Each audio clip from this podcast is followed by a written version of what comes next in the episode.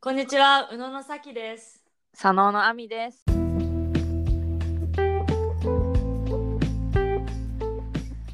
のポッドキャストは、ジュンジャパ宇野派、現在アメリカで勤務中のさきと、帰国子女佐野派、現在日本の大学院生のあみが、日本と海外に住んで住んでみて感じたことを、それぞれの視点から語り倒します。はい。はい。えっ、と、それでは本題に入る前に、さっき言ったみ交代で最近あったニュースや出来事をそれぞれの観点でシェアするコーナーです。今週は佐野亜美お願いします。えっとですね、先日ちょっとある映画を見まして、あなんかアメリカではすごい話題になってたんだけど、うんさっきも見たかもしれないんだけど、うん。まあ、日本のタイトル「Crazy Rich」っていう映画で、アあメリカだと Crazy Rich Asian あ、そうね。見ました。っていう、見ましたか？はい。一昨日見ました。おお、すごい最近。え、うんどうだった？私すごい好きだったよ。し、あの、あのね、普通にあのストーリーに感動して泣きました。え、ちょっと待って。あ、わかるわかる。泣くシーンあるあるある。あるよね。そう私も見てあのずっともうほんと半年ぐらい前からあの、予告を映画とかさネットで見ててあこれ絶対見たいなと思っててうん。で日本も結構アメリカどと同時ではなかったけどアメリカうん始まって直後に日本でもあの公開されたのではい。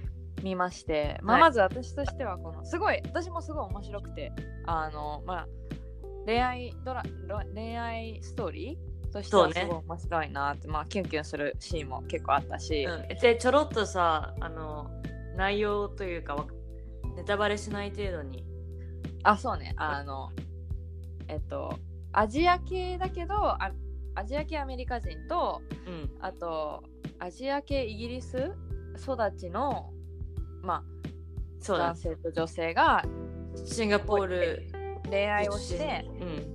2人ともニューヨーク在住で、まあ、あるはい。ことがありま、あることを、まあ、友人の結婚式のためにシンガポールに2人で、はい。あの行く。でシンガポールはその男の男性の方の実家というか家族が住んでるところなので、まあ、ある意味里帰り、彼女を連れて里帰りするうんっていう話で、まあ、そこで結構こういろいろあのー両親と女の子の間でまあこういろいろあってうん。うんっていう そのまあ恋愛恋愛ストーリーまあでもなんだけど。さアジアだとよくある話だよね。あのだん、まあ、男性のそう姑さんから嫌われるというか。そうね。ちょっとそれもその裏の話があっての嫌いだからこういろいろ見てもらわないとね。まあそうです。ここではちょっとあんまり言えないんだけど、そうねなんか見てでも私的にはその日本語のタイトル「クレイジー・リッチ」なんだけど、まあ、なんかそれにえなんでって思って。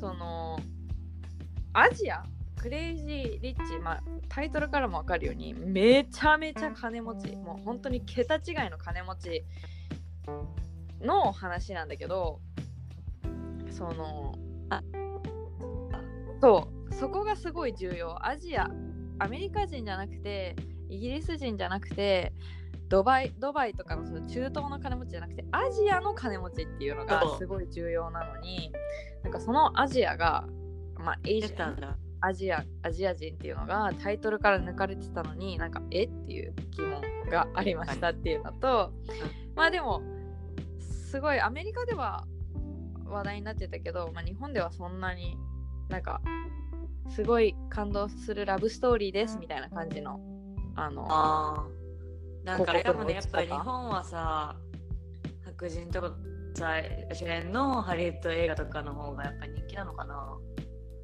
わかんない。でもなんか普通にか韓流？韓流とかもあ見る人もいるしあのハリウッド映画っていうのでちょっとね別に主主演がアジア系だろうが欧米人だろうがあんまり関係ないと思うけどなんかその、まあ、日本ってその基本的にみんな日本生まれ日本育ちでみんな日本人っていうかさそのモンゴル系の顔してるからなんかモンゴル系の顔してるの日本人ってえ多分モンゴル系だよ。あそうなの？そう。でもなんかその 人種違う人種っていないじゃん、はいはいはいみんな似たような顔してるわけじゃん。アメリカみたいにさ肌の色がもう根本的に違うみたいなのないから。そうだね。そういった意味でそのこういうふうにアジア人が全員ほぼ出出演アジア人アジア系の役者たちの映画がハリウッドで作られて、はいですごい話題になったっていうのにはあんまり関心がないみたいな。あまあそうまあねこっちは結構なんかアジア人だけで作られたハリウッド映画って多分ほぼないないないない。最近の記憶ではないしうん。あの私結構構成とかも好きだったしうん。なんでなんだろうクリエイティビティもいいなと思ったそうすごいグラマラスだよね。そうそうそう。まあ一度は夢に見るようなそうですね。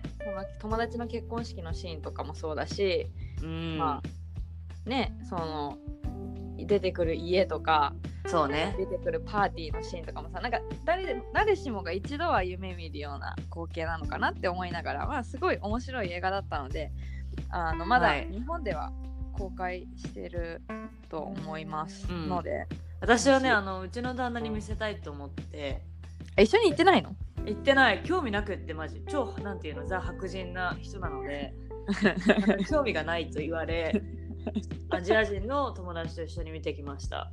えじゃあもうぜひ次はでしょ2回目は白人の旦那連れてって。そう。だからあのあれでさちょっとアジア人のこの家族のバックグラウンドがわかるバックグラウンドっていうかわかるじゃん。うんあのアジア人は家族というものを大切にして何事もこう家族のえです、えー何決定家族をベースに物事を決定するけど人生に関して、でうん。でもアメリカ人はこの個個人個人の幸せを追求するために人生の決断をするというか。そうね。そうそこの大きな違いが、まあ、あの映画を見ると分かるのかなと思ったからぜひ2回目連れてきます。ぜひぜひ、はいあの日本でもやってるのでぜひもし興味がある方は見てください。はいえっ、とまあそんな感じで、ちょっと私の視点は以上です。はい。えーじゃあ今日の今回の、えーテーマなんですけども、はい。IoT 最近はいのインターネット・オブ・ティングスって言って、えー日本でもあの普及普及？あ流行ってると思うんですけどもうそれについて話そうと思います。ん。はい。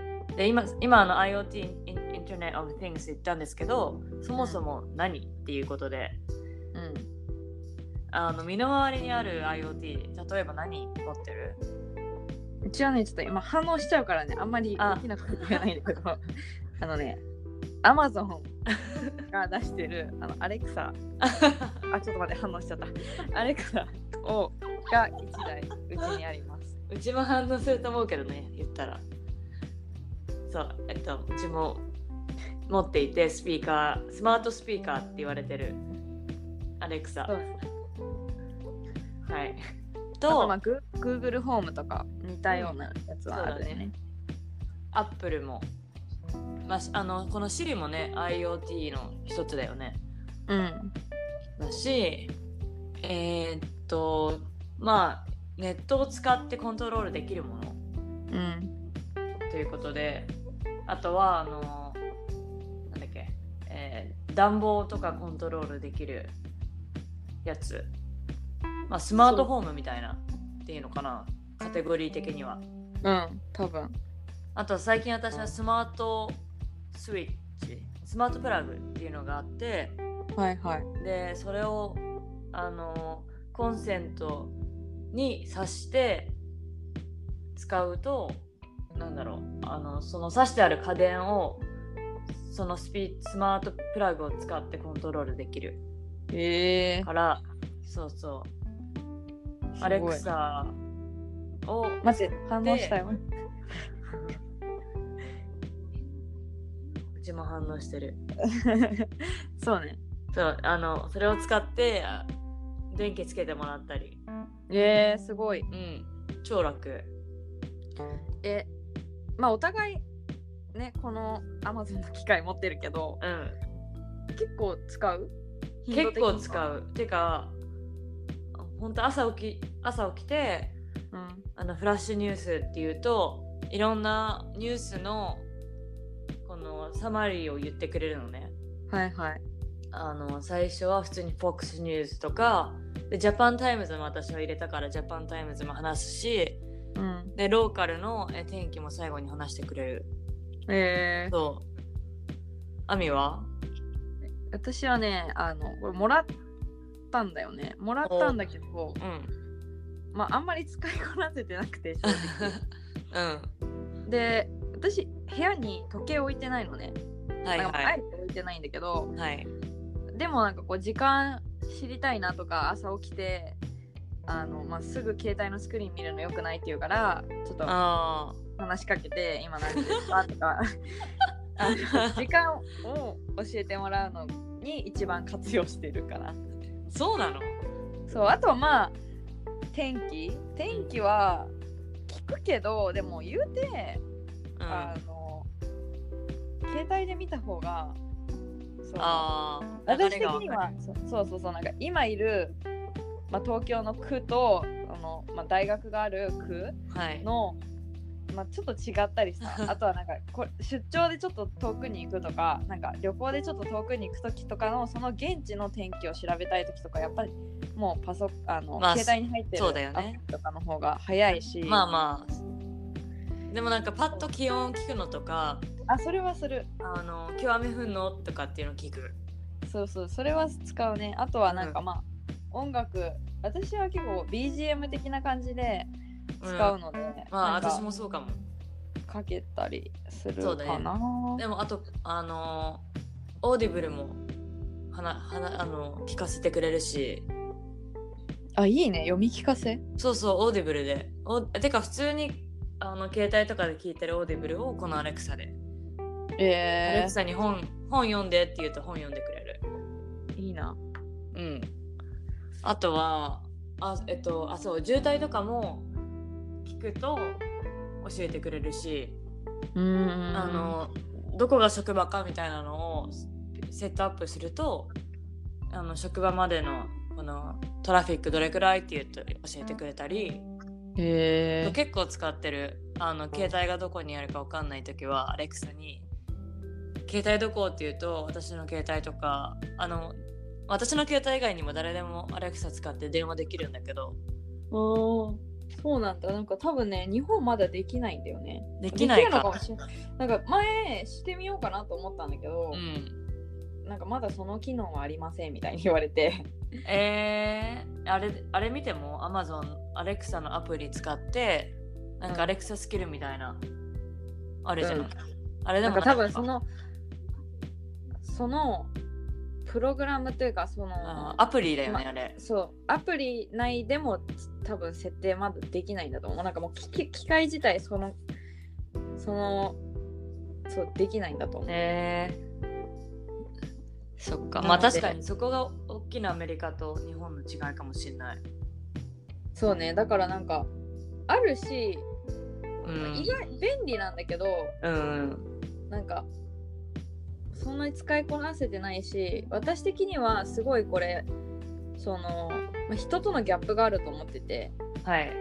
こう使っ本当に便利なん便利だし使いこなせたらすごいもっと便利に思えるのかもしれないけど例えばなんかよく Amazon で買い物を私はするのでうん。なんか本当に頻繁に買うものとかなんかは言ったら買ってもうなんかパソコンとか携帯を触らずにうん。全部言葉、話しかけることによって気がついたら家にとつついてるっていうことができるのかもしれないけどでもなんかこう、その信用が私はまあね。できなくて、ね。なんか私のそのと時間を聞くとか音楽をかけてもらうみたいなちょっとプラスアルファなところははい。し頼ってるけれどもうん。それこそ物を買うとかさそれお金が関係してくるしなんか日本ってさアマゾンで間違ったもの頼んでたで送り返す時に自分でお金払わなきゃいけないの。えー、無料無料じゃないの。マジ？リターンがね。そう。だからそういった意味で間違いたくない会員も？あそう関係ない。え？だ間違いたくないし。確かに。でなんか間違ってさ 本当はさ例えばわかんないけど1000円のもの買おうとしたのにさ、うん。そのやっぱ見見えない？その商品の説明とかが見えないことによってなんか違うものを頼んでしまったとかさ。それでなんか意味不明な額の請求来たりしたらすごい嫌だから、確かに。なんかその私はまだまだというかたわかんないその完全に機械をうん。信用できする時が来るのかはわからない。なるほど。そこがすごいこうギャップあるかなっていう。へえいやでも私もそんなオーダーとかはこっちもウーバーとか頼めるしうん。あのデリバリーもフードのねできるけどうん。正直そこはなんかお金が関連するものはまだ信じきれないのが現状かも。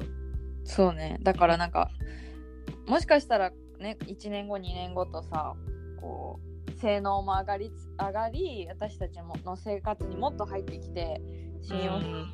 本当にね全部た機械に頼る日が来るのかもしれないけど、そうね。まあ今はそれはないなって思うし、うん。結構あのあれってさアプリあアレクサじゃなくてどのアプリでも対応させることによってアレクサとつながるつなげることができるんだけど、うん企業もこのアレクサというかスマートスピーカーがいかに生活の一部で大切になってきてるかっていうのも分かってるから、うん。どの企業もどんどんアレクサスキルを増やそうとしてるの。うん。そう。でうちの会社も、うん。フィットネス系のアプリがあるんだけどうん。やっぱ早速アレクサに対応してうんであの今日のワークアウトとか言うとアレクサを使ってあのやってくれる、へえ。そうそう。だからうんそこも違いかな。この企業がどれだけ注目してるかっていうのもあるし。そうね。なんか日本でも大手のそれこそアナとか、うん。あとはなんかお寿司のデリバリーとかはやってるんだけど。えアナはさ例えば何？フライト予約するってこと？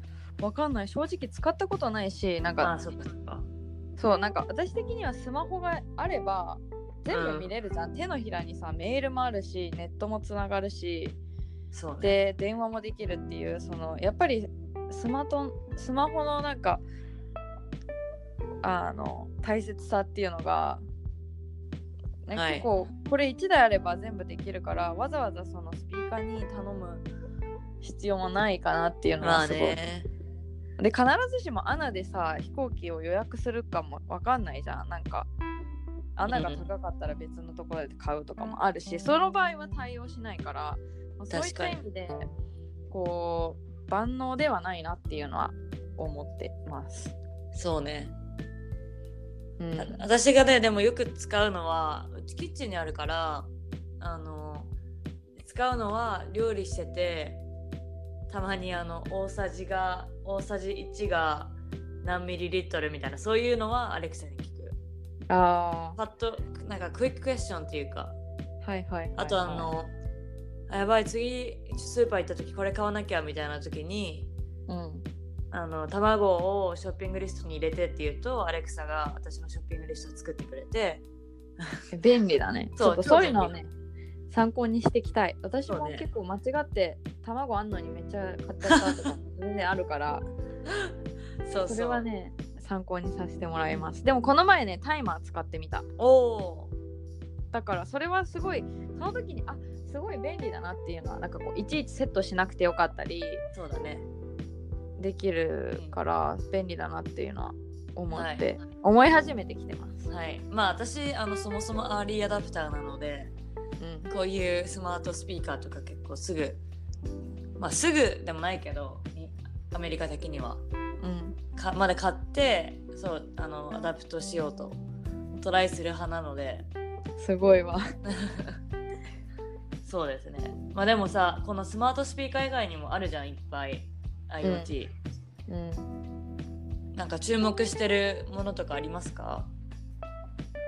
私注目してるのでもなんかフィットネス系はねすごい気になる。前うん。フィットビットっていうあのはい。万歩計、まあ、簡単に言ったら万歩計でなんか私が持ってたのはそれこそそのあの、GPS がついててはい何キロ走ったとか何キロどこ走ったみたいなのが見れるやつ、あと1日何歩歩いたっていう,、まあそうね。まあ結構そういうシンプルなものでそれを前つけてて今もつけてないんだけどなんかそういうこうあのヘルスケア犬はちょっと注目してるし、私も持ってます。あのガーミンって言って結構ガチなスポーツする人向けなんだけど、はいはいはいはい。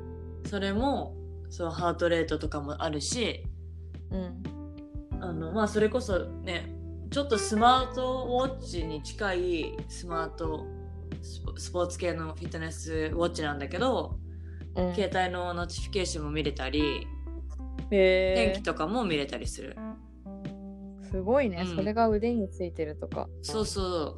私も今、まあ、注目してるからちょっと購入を今ちらっと考えてる。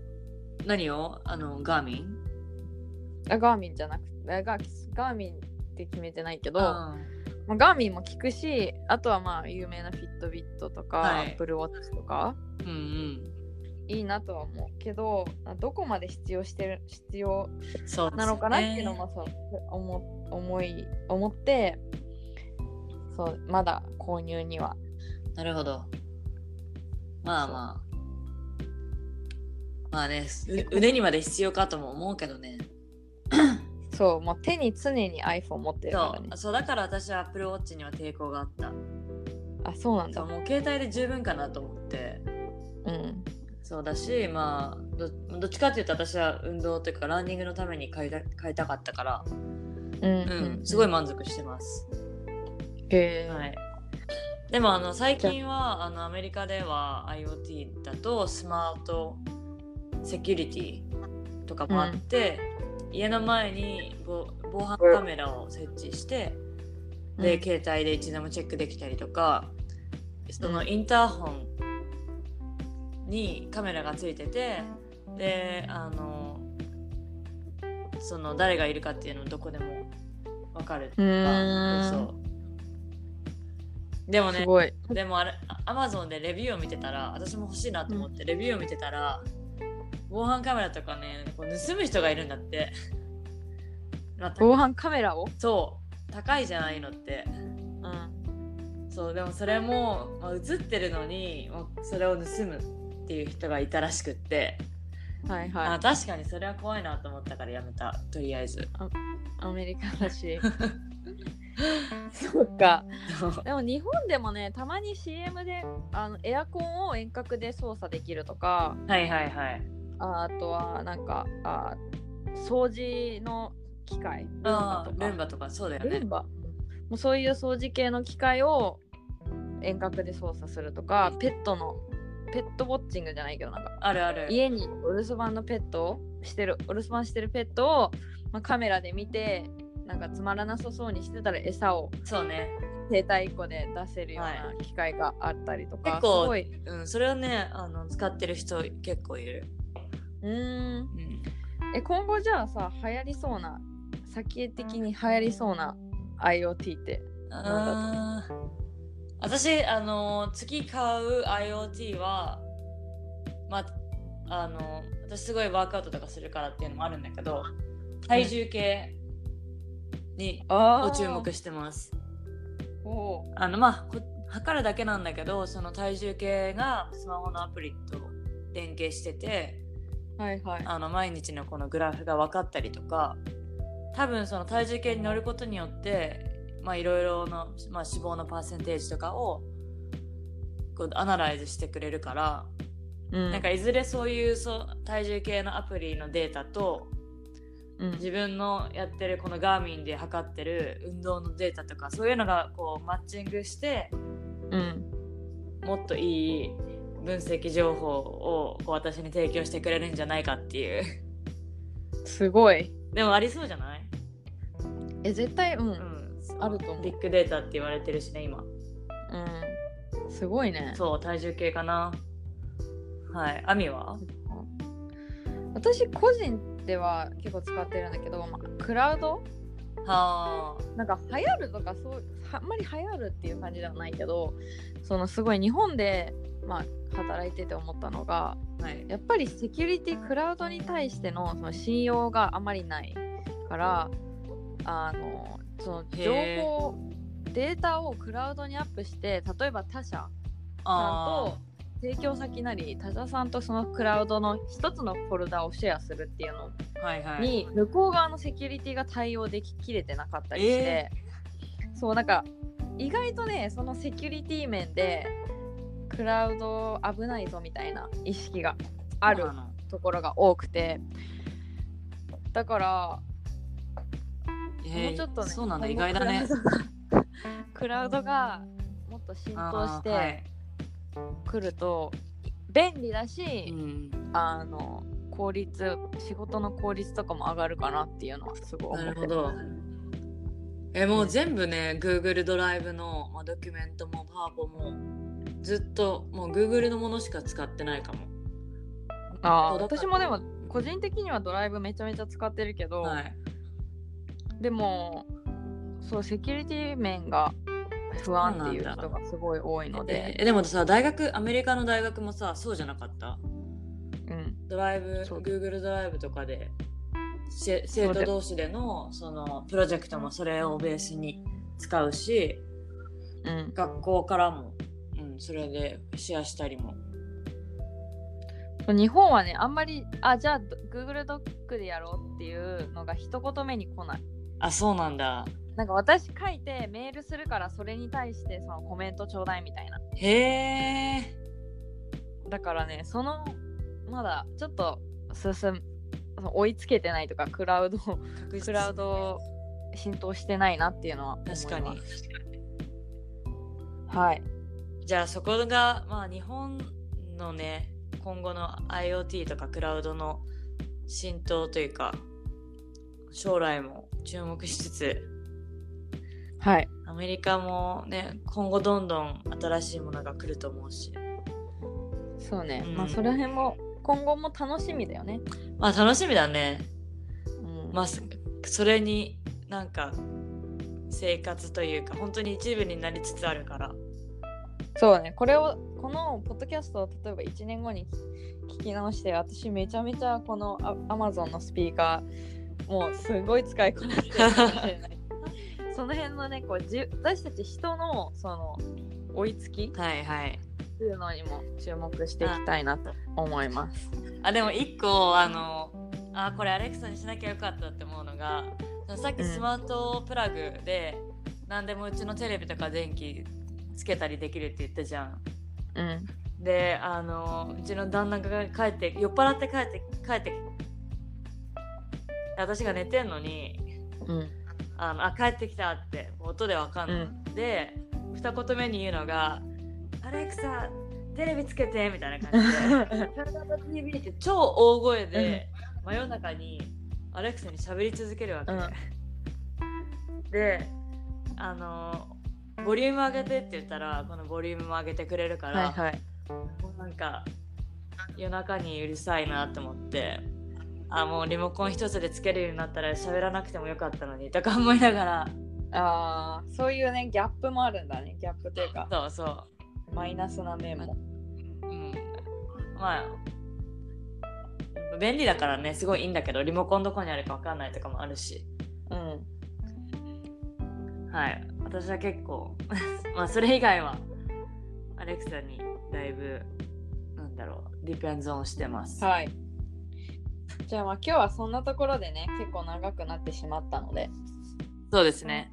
はい。じゃあでは。ご視聴ありがとうございました。はいありがとうございました。また来週。また来週。はい。バイバイ